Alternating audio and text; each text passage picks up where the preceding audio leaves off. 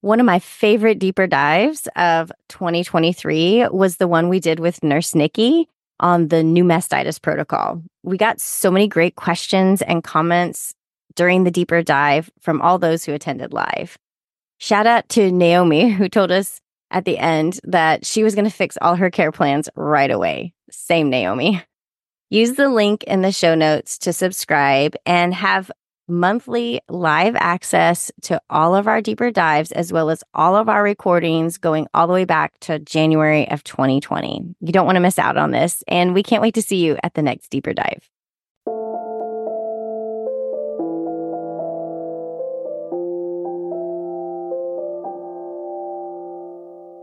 I'm Annie. And I'm Leah. And this is Lactation Business Coaching with Annie and Leah, where we talk about the smart way to create a compassionate and professional private practice. Let's dive in. Hey, Leah. Hey there, Annie. So, you might be noticing that we don't sound quite as upbeat as we usually do. And that's because we are re recording this. We had to throw out our original opening for this episode because it was all about us getting excited to see each other in person at LCinPP. I know. We neither of us got to go due to the travel restrictions with COVID 19, and we're really, really sad about that. I'm so sad. It's devastating, yeah, and on a lot of levels. So, in addition to kind of managing our grief over missing out on what is always like one of our favorite weekends of the whole year. We're working our butts off trying to figure out how all of the limitations and restrictions and closures are affecting our private practice. Thankfully, though, this episode is all about policies and procedures, which is a lot of what we really need to figure out right now and try to work through how we might be changing those due to some of these circumstances. So you'll listen to the episode, which is all about us talking about policies and procedures. And then to keep that conversation going, we've decided to change the topic. We were originally going to be talking about how to do intake, but we've decided to shift the focus. And now we're going to guide a conversation all about how we are coping, changing, and evolving our businesses in response to current events. Yes. So join us with your concerns, your questions, your encouragements as we all are working through how our businesses might be evolving and changing in this time. And given that that's quite a lot to talk about, we're actually going to extend the usual time, which is one hour to two hours. So we have plenty of time and space to talk about all these topics together. So you don't have to be there in person. If you register for the live, you will get the replay. So you'll benefit even if you can't make it at that specific time to actually contribute to the conversation in real time. You'll be able to listen and benefit from what others are sharing. So we really do make this like support group style. So me and Leah don't have all the answers, but we're going to create a place where we can have a productive conversation that really leaves you with some steps you can take to help your private practice cope with the current situation. So we hope you'll be there and thank you for bearing with us. So, Leah, before we jump into the content of our episode, which is about creating your policies and procedures, I'd love to hear your motivation for today. Yes. So, on that subject of policy and procedures, and just trying to be mindful about where you put your energy when you're thinking about the policy and procedures that you're coming up with, I think it's so important to maybe start at a place where you're finding your processes are kind of sticky or you're not quite sure how, or, or like something kind of brings a lot of stress in your life. I think that's a great place to like start and really try to find processes and procedures and policies that bring you peace of mind. I know a lot of this kind of brings me back to a lot of people have, you know, very firm boundaries around follow up care or around how you're going to do your intakes and these kind of things. And and that's so important to respect how you need to work in this space just as much as we're respecting how the family needs to work in this space. And, and I think it's important to remember that these things can be helpful to you. It's not just about the family, it's about how can we all work together to bring us all the most relaxed and peaceful version of our work that we can. So that is my motivation for this work on policy and procedures because sometimes that just sounds like not super fun. That's a great mindset about policies and procedures. It actually makes me think of one, a personal policy I have, which is that I don't schedule people until they have a discharge date from the hospital. And that is a very firm policy. And whenever I've tried to work with somebody, whether they're having their scheduled C section or, you know, maybe they've gone post dates and they're like, well, I know if I go any longer past this point, it's not going to go past that point because I'm going to get induced. So, and yeah, I mean, most of the time, you know what you're going to be dealing with or when you can kind of anticipate when you might be coming home. But a lot of the times, and you don't know when you're coming home. Yeah. And every time I have broken this rule because somebody tugged at my heartstrings with their story. And usually it's people who are like, I've got this specific situation that I'm really worried about, and I just really want to make sure that I have somebody there. Yeah. It's never worked out. And it causes me so much stress because what if I have to cancel them? And then that's going to hurt them. Like nobody wins in this situation yeah. because I tried to be nice. So I really like starting from a place of what's going to bring peace of mind. It brings me peace of mind not to have people on my calendar who haven't had their baby yet. Yeah. Yeah, I could see where that's and if it's anything like the hospitals here in Houston, it's like, oh, they say, oh, you're going to discharge in the morning. And then they don't get home till 8 p.m. because somebody didn't round on time. And then they didn't bring the paperwork down. And then they needed to do this. And oh, they forgot to do this one other test. and it seems like it always inevitable. I tell people that, like when we do our prenatals, I'll be like, we usually want to come out on the day after you get home from the hospital, like never on the day you're supposed to be discharged because it's just not going to work the timing is just too variable. But I think these, you know, thinking about how these things could bring you peace of mind certainly changes when you look at it, you're not like, oh, I got to come up with all these policy and procedures. It's like, okay, I'm going to create my policy and procedures so that I have peace of mind and I can move forward in my practice knowing that this is all decided. This is all figured out for me ahead of time. So let's go back a little bit and talk about why do we need policies and procedures in the first place? So like what are they? What are your policies and procedures? Basically, in a nutshell, they are a document. They're meant to be an internal document you've created outlining all the steps for all the different things that happen from a business side. So these are not your clinical protocols. This is not what you give to a family to say, okay, if you have mastitis, I want you to do X, Y, and Z these are how you run your business. And the idea being if you bring someone into your business as a new hire or a new subcontractor that you could hand those to them and say here's how we do things. Here's here's our workflow. If you hire someone as an admin then they can be trained on how you like to get things done. And also if you something were to happen to you and you needed someone to step in and manage things maybe in the case of illness you're maybe you're incapacitated for some reason and some things need to continue happening with your business this document could show someone acting in your absence how you run things so it is one of the more boring things that you will ever do in your life is coming yes. up with your policies and procedures but it is really essential to have. You may never show this document to another person, but when someone asks a question like, but are you sure you won't come to my home the day I get discharged from the hospital? You can go back to your policies and procedures manual and say, I have a policy that I do not schedule consults for the day of discharge. I will schedule them for the next day. And this is something like anyone who's been to LCinPP knows that we were all trained in this by Liz Brooks, and yes. she is the queen of policies and procedures. So we just want to like, first of all, give all credit and acknowledgement for even us knowing that this exists. right. Belongs to Elizabeth Brooks. And she has amazing resources on her website, Elizabeth Brooks IBCLC we will put the actual link in the show notes because you just basically need to read everything she's ever written and buy her book because you need it.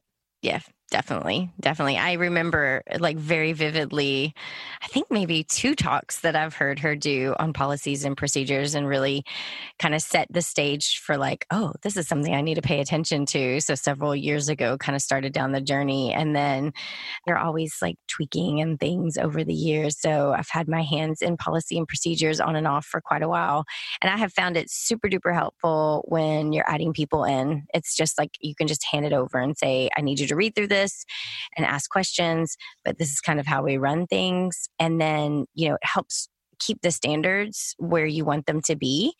And a way to guide you on like well is that really that important? Nope if it's in my policy and procedures it's that important and i'm going to pay attention to it and that's my standard. And um, i always thought about and i think this might be from liz brooks but if anybody ever questioned you in a legal way like y'all didn't do blah blah blah you know and and maybe there's no other way to prove that something was done. It's like well at least your policy and procedures would say well this is our policy and procedure for xyz matter. You know it's like you have at least something to back up kind of how you guys the standards of what you do. And i think it's such an important document but yeah like you said so boring and so painstaking to go through. It's like yeah it's just tedious so let's talk about how you actually create your policies and procedures. So, Leah, I know you just went through this very recently, and I did too, because I, I brought somebody new on into my practice and I had to look at everything. So, how did you approach creating your policies and procedures for Babe? Yeah. So very early on when we started and heard Liz Brooks talk, and we're like, oh, we got to do something. It was definitely more bare bones, but we would just start with, okay, you know, somebody calls. Let's just write down what happens when somebody calls and requests a visit. And so we just wrote down the steps for that. And that was like one thing. And then we wrote down, oh, okay, we're our charting. Well, okay, we wrote down how how we do our charting. Where are we charting? What's charting look like? You know, those kind of things. And then it was just like we started just going through what we do on a day-to-day basis and would just write down the steps for each thing that we did. And then that was kind of more your procedures. And then policies would kind of come out of that. Like something would happen, we'd be like, oh, we need a policy that we're not doing this, or that, you know, our reports are going to be done in this timeline, or we're faxing in this timeline. You know, it's just like as we went through, we're like, let's make this our standard. So I think that's a really great place to start is just like your daily work. Just go through your daily work and and start writing it down. I'm going to take just a minute to tell you about Kathy's upcoming course. It is called Understanding Infant Reflux and Related Conditions in Lactation Practice. Early bird pricing is open now through May 16th, and which is the day, May 16th, when all of the course content is going to open. We've got six hours of recorded videos plus an additional two CERPs. So that's eight L CERPs total for self study work that Kathy is going to be grading and reviewing and giving you feedback on. So, Kathy, you put your heart and soul into this course. I know all of the research that you did. What is one of the things that you're most excited about teaching learners in this course? Yeah, maybe we shouldn't pay any attention to occult blood in the stool I've actually had a couple of moms on elimination diet because of a positive occult blood test in perfectly happy, healthy babies. And this makes really no sense at all. But that's one of the little take home messages. There are many. It's filled with nuggets and gems like that. Every second of this training is going to give you things that you're going to be able to use in your private practice. So definitely sign up for that. You'll have, once you're in, you're going to have all the way until May of next year to get through this content because it's stuff that you're going to want to watch and rewatch again. So we're so excited that Kathy put this course together for us.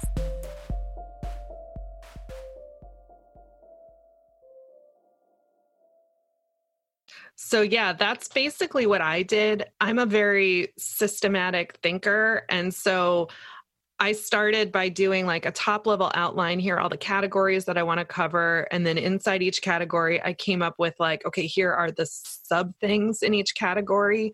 And then I just went in each one. And every time I thought of something, just like you, and I mean, I'm, you know, constantly get new things added to it. So I started by mine were typed and you know just kind of step by step and i made lists and and then i discovered I didn't discover, I've known about it for a long time because I've used it for other reasons, but I was like, oh, I could just make a video. And oh, so I do video procedures. So when I am talking with my admin and or training the subcontractor who works with my practice and I want to show them something new in our EHR or help explain how to do something, I record a screen capture video. So I use two different programs to do that. So one is called Loom, which is not HIPAA compliant. So that like, it, but it records my screen. So I hit play and I'm looking at my screen and I talk over my screen. And I use that. I have a test client set up in TakeQ, my charting platform, so that I can go through everything without showing any actual client data on Loom. And then sometimes we will have to show something specific for a client, like where maybe the procedure wasn't clear and they're confused about what they're seeing in a client. Then I use a different program that records to my desktop does not store in the cloud and then i share that with them through our hipaa compliant communications platform which is spruce. So they can view it there and i keep it in our dropbox which is hipaa compliant. So that's for anything that might have client information in it. I keep that super locked down. I don't use loom for that but that has worked so well because i can make really bite-sized little things and then they watch them and then they often have additional questions for me based on that then i just make them another video. And it's so much faster and easier for me than typing things out as a list. Yeah I totally agree. And I know there's lots of like workbook options is another way to go. Like if your brain doesn't really think in an outline form, you know, there's a lot of options. Like Annie's workbook option is really helpful and that's what we when we did our latest update we used that and i think that's really helpful if you're not a person that thinks really systematically to have that outline or you're like i don't even know where to start i think having like a workbook type outline really helps. And I remember when Liz Brooks did her talk, she gave us like, here's some things to start where like where to start and it was so helpful to have that especially if you're really new into the business you might not even know you know what should i even be thinking of, you know, beyond maybe just like, okay, this is how I run a consult. But even that, if you never run a consult before, you might not even know where to think about that. So I think it's helpful to have that kind of like template or outline for you to kind of get your mind jog. And and I found that there was a lot of things like, oh, I hadn't even thought of that. Okay, yeah, we definitely need to write down what's going to be our policy for this and that. So it was so helpful to use a template. And I know Annie has a great one that I have used myself. yeah it's um i really kind of try to make it so that it was like a workbook so it's not like okay here's a plug and play policy because everybody works a little differently this, yeah. so it's more interactive where it's going to actually prompt you to think about how you want to do things and lead you in the right direction and then it is always always a good idea to have your document reviewed by an attorney can't hurt because there might be something that you decided is your policy that is actually against the law. Like, and you yeah. don't know because you don't know what you don't know. Right.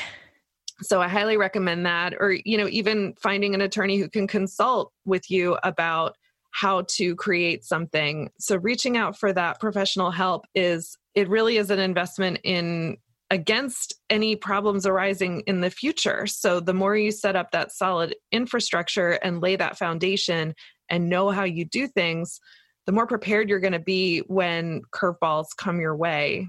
And having a legal team to advise you on that, it's super important.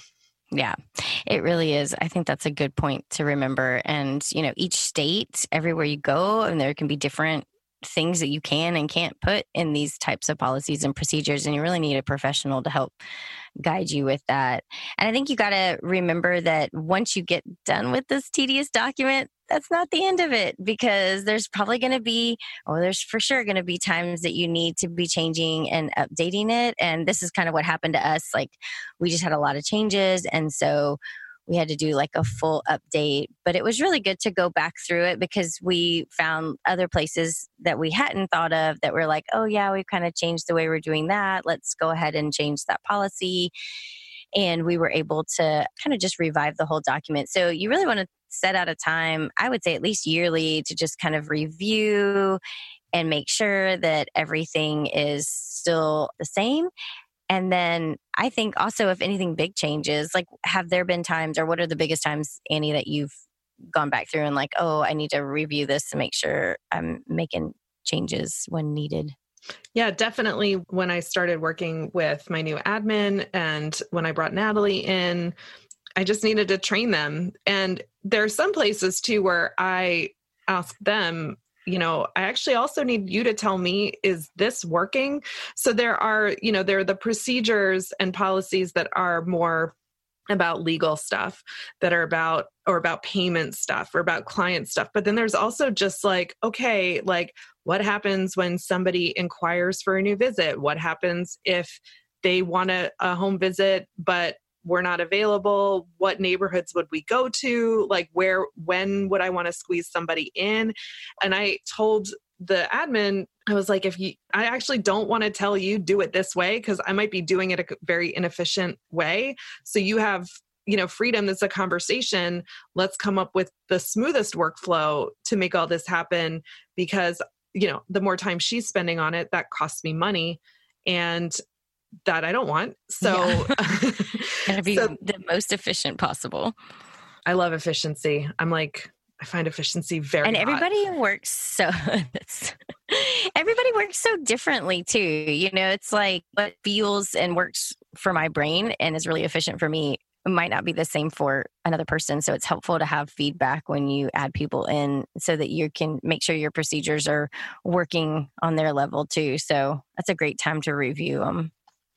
I like your idea of the annual review. And also, when something doesn't seem to be flowing well, if you're feeling stress or anxiety around something in your private practice, it's probably a good time to go look at that section of your manual and you might find out, oh, I'm stressed because I never came up with a procedure for this. And that's why I'm floundering because I actually don't know what to do and I need to tell myself what to do.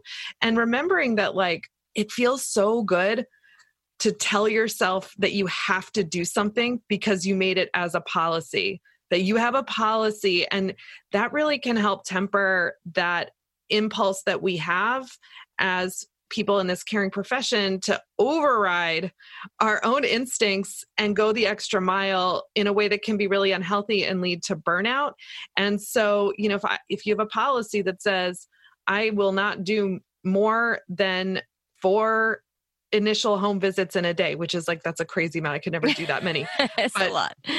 Something like that because you know in your life that that fourth one is like you're t- you do a terrible job because you're wiped out. Make a policy, help yourself. Yeah. And then you can that you use that policy to curb your own instincts that work against you. Yeah, it's like it's like that becomes your boss. Yes. You know, you're like you're and, you're creating your best boss. And like the boss you want to tell you what to do and not let you do too much. It's like your best advocate slash boss. I think it's a great way to think about it. And it's so helpful to lean on those policy. I mean, we've definitely done that before where we it's a nice way to be able to to say like i'm so sorry you know our policy is this and it kind of just helps give you some backbone to stand in your boundaries and yeah i definitely think it is is good for that as well. So so everybody needs to go out there and get started on their policy and procedures. I think this is a great way when you're starting your business to start off with this. Like so I just encourage you if you're just getting started, like this is a good place to put your energy early on. Yeah, dream your own perfect private practice or make it what you want it to be and be good to yourself in the process. I love what you said, be your own best boss. I'm a terrible boss to myself sometimes. So I think I need to do a review of my policies and procedures. And be a nice boss to yourself. Yes. well, this has been such a fun topic. And I know it sounds tedious, but trust us when we say, like, once you get this done, it's such an amazing feeling and it makes you feel like really real You know, it's like you've got a real business with policies and procedures. So, as we wrap up today, Annie, I know that you probably have an amazing tech tip as always. So, what you got for us today? So, my tech tip is about your policies and procedures. So, if you're building them in Microsoft Word or Google Drive Docs, those programs both have headings. Okay. So, you might have seen them like, oh, like a style, and you might be thinking it's just about a style. Yeah, it is. I mean, they're formatted, but they're actually also for navigation. So mm. you can set them up as headers for the different sections and even subheaders. So, like heading one, heading two, heading three, heading four on down. And then you can generate a table of contents that will pull cool. those headers and then or you can view it as and then when you export it to print they'll be clickable so somebody can take that pdf and click on your table of contents to jump right to that section makes it really easy to navigate keeps your documents organized. Or if you want to get fancy with fonts you can like really go crazy with the formatting and make something you know super beautiful or branded. There's a lot that you can do but i really recommend just try those headings out and see how they how they work for you. So that's the tech tip for today. That's an awesome one. Thank you. We really hope that you're going to join us on the deeper dives until next time i will see you soon leah. All righty. Take care annie. Bye. Bye.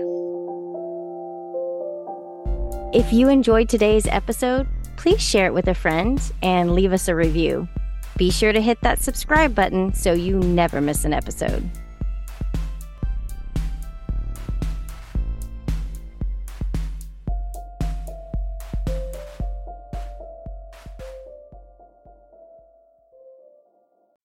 Did you know that for just $15 a month, you can join our live deeper dives and also get all of our recordings back through January of 2020? Sign up today and be part of the conversation. The magic happens when you show up.